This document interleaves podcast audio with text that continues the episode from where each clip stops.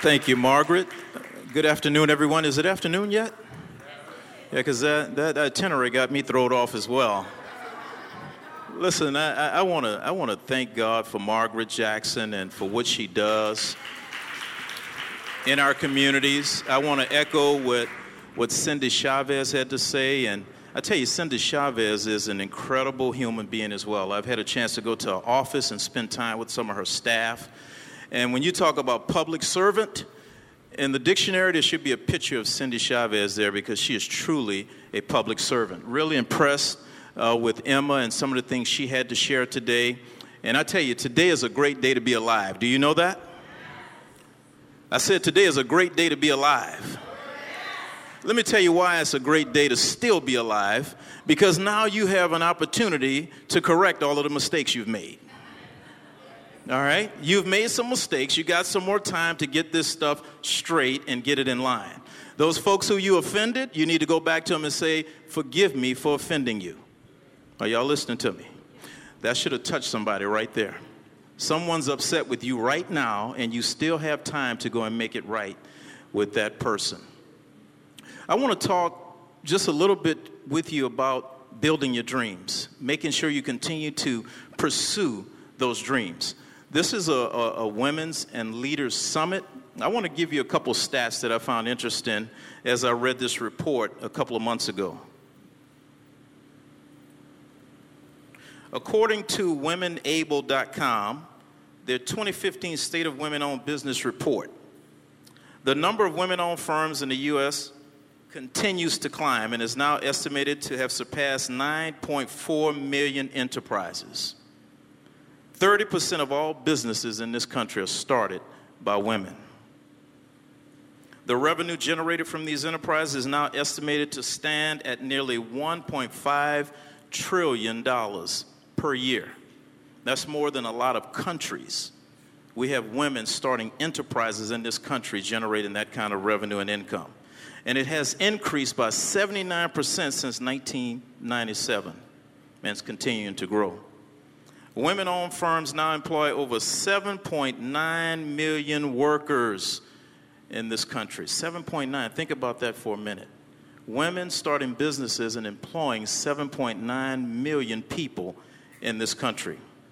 Now, I don't know about you, but to me, that's girl power at its finest. All right?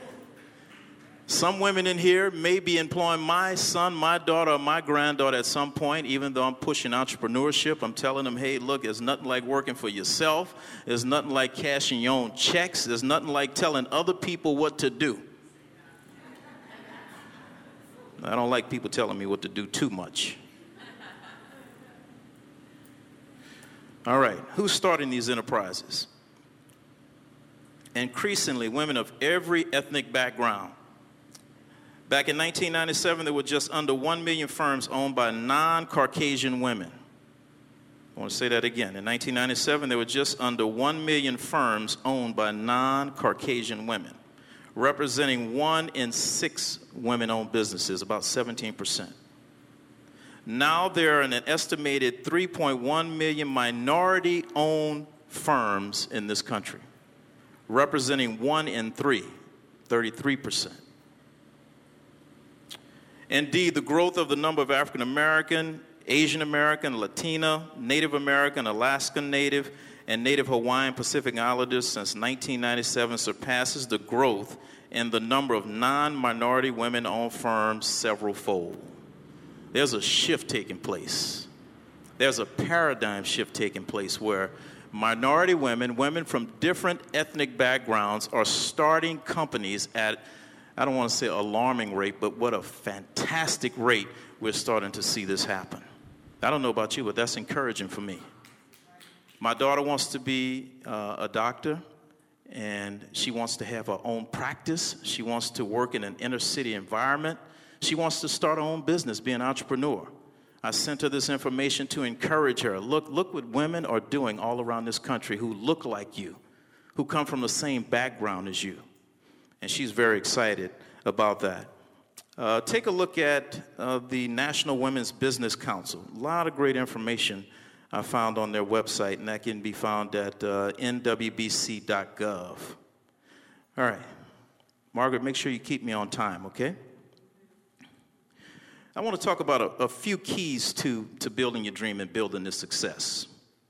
Number one, and this is my philosophy, this is what has proven to work for me over the past thirty years. Number one, I pay God first, I pay myself, then I pay my bills. The reason why so many people get in trouble, college students, and so much trouble in terms of the financial debt, uh, the, the student loans, and, and, and for those of us who experienced and, and carrying this weight of debt because we were not educated properly. We were taught to pay bills, pay some more bills, go and create some more bills, and pay them too. When I pay God first, I believe I open this window, I open this opportunity from Him where ideas come to me, business opportunities come to me. I pay myself because at some point I know I want to retire, and I, I think we'd like to, you know, own a home in, in Santo Domingo. I have a friend of mine, he's really been pushing me toward that. He has some property down there and absolutely loves it, says the cost of living is uh, is uh, very, very uh, uh, uh, amenable. And my wife, we haven't been there yet, but we'd like to go down there and check it out. Now, I say all that to say this. You have to save something for yourself. You have to begin to put something aside for yourself if you're going to attain any sizable dream or any dream worth talking about. Number three, pay your bills. Of course you have to pay your bills. You're supposed to pay your bills. If not, you won't have a roof over your head. You won't have lights on in your house. You won't have food on your table. Now, the reason why so many people are in trouble is because we have learned to get into debt and pay bills. And once you get into that debt mode and you're just paying bills, you will never be able to pay yourself. And God knows when you go to church, when you go to the mosque, when you go to the temple, when you go in there, you're going to give what's called a Trinity offering. A dollar for the Father, a dollar for the Son, and a dollar for the Holy Ghost. I'm talking to somebody in here right now. Number two, if you're going to build your dream, you got to get to a place where you have financial peace. Reason suicide is so high. Folks are stressing out. Folks are, folks are dropping every single day is because they're stressing out over finances. They have no financial peace. Something I learned many, many years ago is when the economy changed, my personal business would change. Of course, I didn't have as many customers, didn't have as many clients spending as much money as they once did with me. So you know what I'd do? I'd go and sell my house. My house is too big right now for where I want to be. I want to continue to save twenty-five percent of my income. So I'll sell this big house, go get me a small cottage, and catch the bus. Sell one of my cars. We just use one car. Catch the bus where I need to go. Very good strategy. And this is going to help a lot of young students uh, that we have here today. You need an emergency fund. Someone say emergency fund.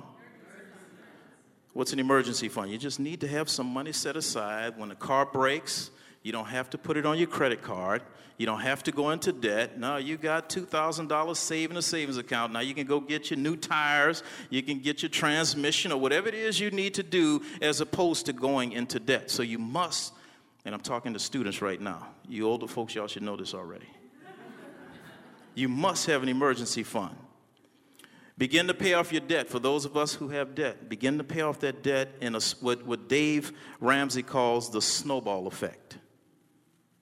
Pay the smaller ones off, then pay the bigger ones off, and it begins to snowball. A lot of times we get caught up and we see the biggest one and we try, and, oh, I got to try and get that thing down. Now, it's going to take you a while to get that down because you got all these other ones. Get that little one out of the way, then the money you use for that little one, you can put that more toward Uh, the, the higher debt that you have. Are you guys still with me? Yes. All right. You need to be properly insured. Boy, this hit home back in two thousand five. My wife and I, we were originally from New Orleans, Louisiana. I was pastoring a church there. We had a beautiful sanctuary. We had just renovated, eight thousand square foot sanctuary. We were about to celebrate our tenth year in ministry. We were having Pastor Robin Goo from Charlotte, North Carolina, come in to, to preach our tenth anniversary, doing great things all around the world. Come to find out, we were not properly insured. We were celebrating our tenth anniversary in October of that year. Hurricane Katrina hit in August of that self same year. We, did, we weren't properly insured, so we didn't have the insurance to be able to rebuild as we wanted to rebuild. You know, you got a, a two million dollar facility and you insured at eight hundred thousand dollars, that's tough. So make sure you're properly insured. Car insurance, homeowners insurance, life insurance. Please have black people, please get some life insurance. Please get some life insurance. We die, and when we die, we leave our family in debt.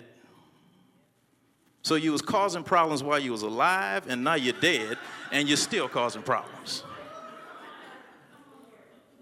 Leave something, please. I may not, may not have liked you while you were alive, but if you leave me some money, I'll, I'll sing your praises in your death. I'm just kidding. All right. Invest at least fifteen percent of your income. Students, please begin to invest. I started investing when I was in college, undergrad, my eleventh grade year. I met Janus Funds out of Colorado at a uh, event on campus. And I just liked their marketing material. And they just stayed in touch with me. They kept sending stuff to me. And I said, you know what? I'm going to start putting some money into this fund. Janus Funds was doing well for about ten years. Of course, they went under mismanagement several years ago, and I lost a lot of money in that. But the point is, is I started saving, or tried to start saving, very early in my uh, development. Stay away from those high-interest credit cards and, and those high interest on cars and all those things. Stay away from that stuff. Be wise in your investment. Be wise. Begin to buy real estate. Invest in real estate. I want to give you a couple savings tips. I put this into action in, in nineteen ninety-five, some of the things I'm talking about right now. And I remember putting one hundred fifty dollars into this fund, Jackie. And seven years later, you know, I really didn't think about it. It just came out of my account each month. Seven years later, that account was fifty thousand dollars, just one account, one hundred fifty dollars a month. If you put one hundred dollars a month for forty years into an investment vehicle that gives you twelve percent, you'll end up in forty years with one point one eight million dollars. one point one million dollars. Just one hundred dollars a month in a vehicle. I know it's, it's tough to find vehicles that are consistent over that period of time, but you can do it. You got to be a student of your financial well-being. Change from one fund to the other. If you see changes in management, you see the fund is not performing as well, but one hundred dollars a month for forty years. And we're living much longer now, guys, much longer. So forty years is not that long. Think about this. A thirty-year-old couple, and they put money into a Roth I R A at two hundred fifty dollars a month, at, at just nine percent interest. At seventy years old, that couple will have one point one million dollars. Now, y'all know this is very important. We live in California, and it costs money to live in California. Matter of fact, my wife and I were talking about it the other day. We believe we're going to buy a retirement home in Florida. I love it here. No, no state taxes in Florida. I love California, but I think we're probably going to retire in Florida, somewhere like that. Imagine this. If the same couple, thirty years old, made forty thousand dollars a year, and save fifteen percent in a four oh one k. That's roughly six thousand dollars a year or five hundred dollars per month at twelve percent growth over that period of time. At seventy years old, that same couple would have five point eight million dollars. See, we can't, we can't grasp this a lot of times because we want that gratification, that satisfaction right now. We have to drive that B M W. Frank, when I was growing up, they called a B M W a black man's wish. We had to have it, a B M W. We had to have the clothes, the bling, the jewelry, all of that nonsense that will not appreciate and cause your value to increase.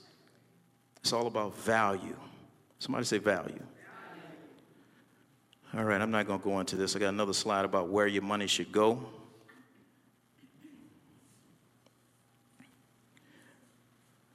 This is something I, I tell students all the time. Balance your checkbook. I know that sounds crazy. Checkbook. These students don't use checkbook. They use Apple Pay and Samsung Pay. And they just charge, charge, charge, and they don't balance it. you still have to balance it, whether it's a checkbook or a ledger, right? Please balance your checkbook. Had to get my daughter straight a few years ago. She just was spending money, and when she went over, she's calling me to get out of trouble. Not anymore. You're too old for that. Negotiate everything. You know, we, we talk about certain ethnic groups and how they negotiate everything. That is a powerful tool, negotiation. Don't ever spend retail or pay retail. You should negotiate every single thing in your life. I remember several years ago I went and bought, and, and this goes against a lot of things that I taught. I always teach, get used cars. Get, get your secondhand car. The car I drive now was a, a lease car, had eight thousand eight hundred miles on it. Purchase it. I mean, you just save so much money. You lose so much money when you drive off of the lot uh, with a new car. But I bought a new car uh, several years ago, and I knew exactly what I wanted in this car. So I went to a dealership, told them, this is what I want. Now tell me, how much will it cost you to build this car for me? And they said, well, the M S R P. I'm not, we're not talking M S R P. No, I, I don't. I don't do M S R P. How much does it cost you to build this car? This is a technique I learned from a rich guy from New York. Whenever he bought a car, if he bought something new, he told him, this is what I want. I want you to put this in it. Tell me how much it's going to cost. And then he always gave about fifteen hundred dollars above what the cost is. Most of us, because we're not educated, we go and buy a car, M S R P. The same car I bought, I paid forty thousand dollars for it. The M S R P on it was fifty-five thousand dollars. Manufacturer's suggested retail price. Suggested retail price. No, you can make some money. That's what you're in business for. But you're not going to make a killing off of me. All right, this is a good one. Don't take advice from broke people.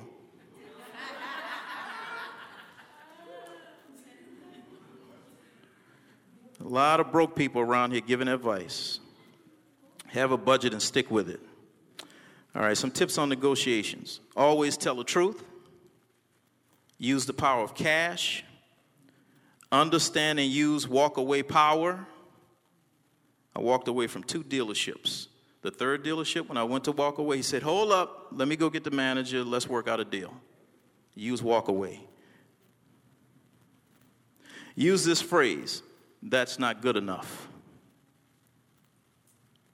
Sometimes you got to shut up.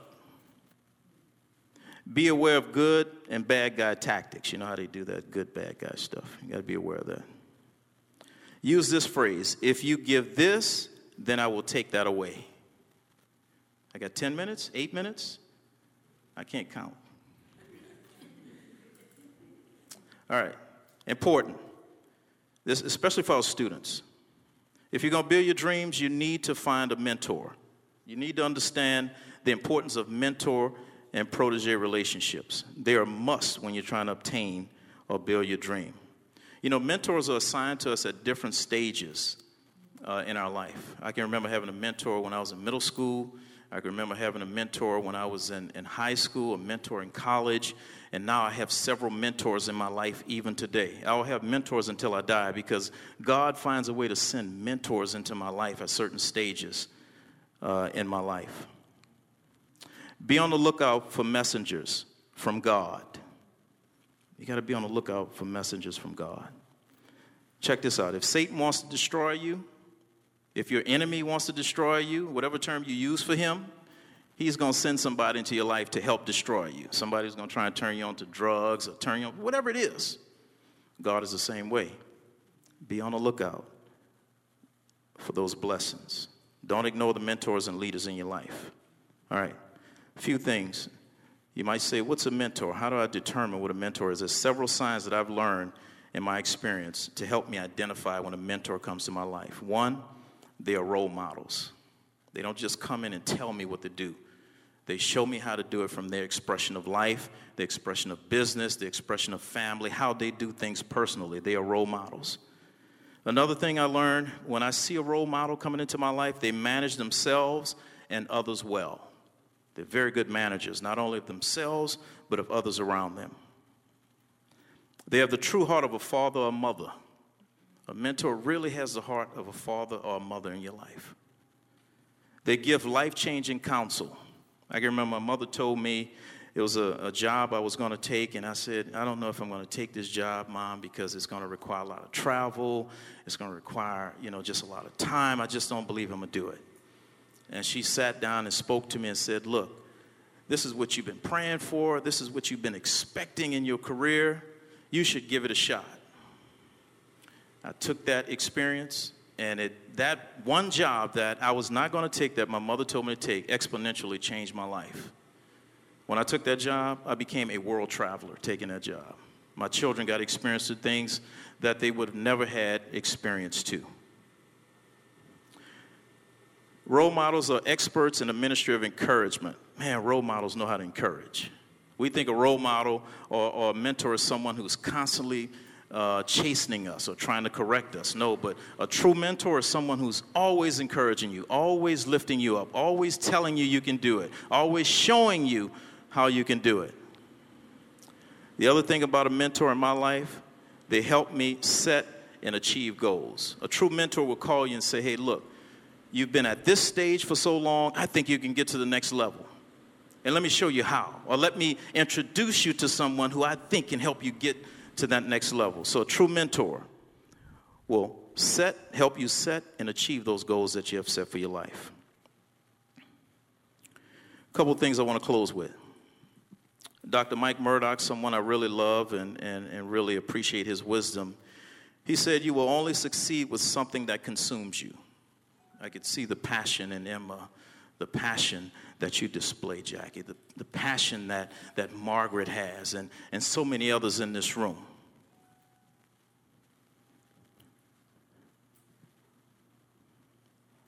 A couple of pearls of wisdom before I close out. Surround yourself with people that celebrate you, not tolerate you. I tell my wife that all the time. I want to be around people who celebrate me, not people who tolerate me. And there's a very distinct difference in knowing someone who celebrates who you are and what you can be and encourage you to do that.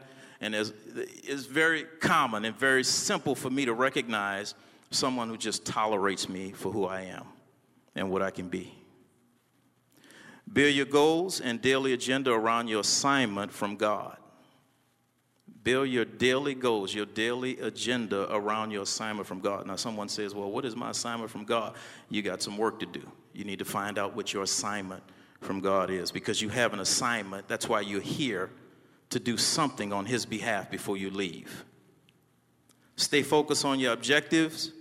Eliminate the need for multiple options. You need singleness of mind to be effective. Encourage yourself in the Lord when you know no one else will. David said something that, that that really blessed me many, many years ago. The people spake of stoning David because they had went off to war, and the enemy came, took their children, took all of their goods, took their their uh, their valuables, and they spake of stoning David. The spe- people wanted to kill David, and something that, that just resonates with me even today. It says, the scripture said that David encouraged himself in the Lord his God. Everybody wanted to kill him, and he couldn't get encouragement from anybody else, so he encouraged himself in the Lord his God. Embrace your future. Embrace it. Embrace the future, whatever that may be. It may be topsy-turvy, up and down. Just embrace it.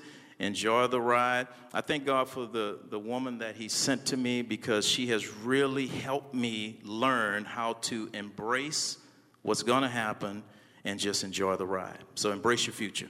Thank you, and uh, let's continue to network and have a great time.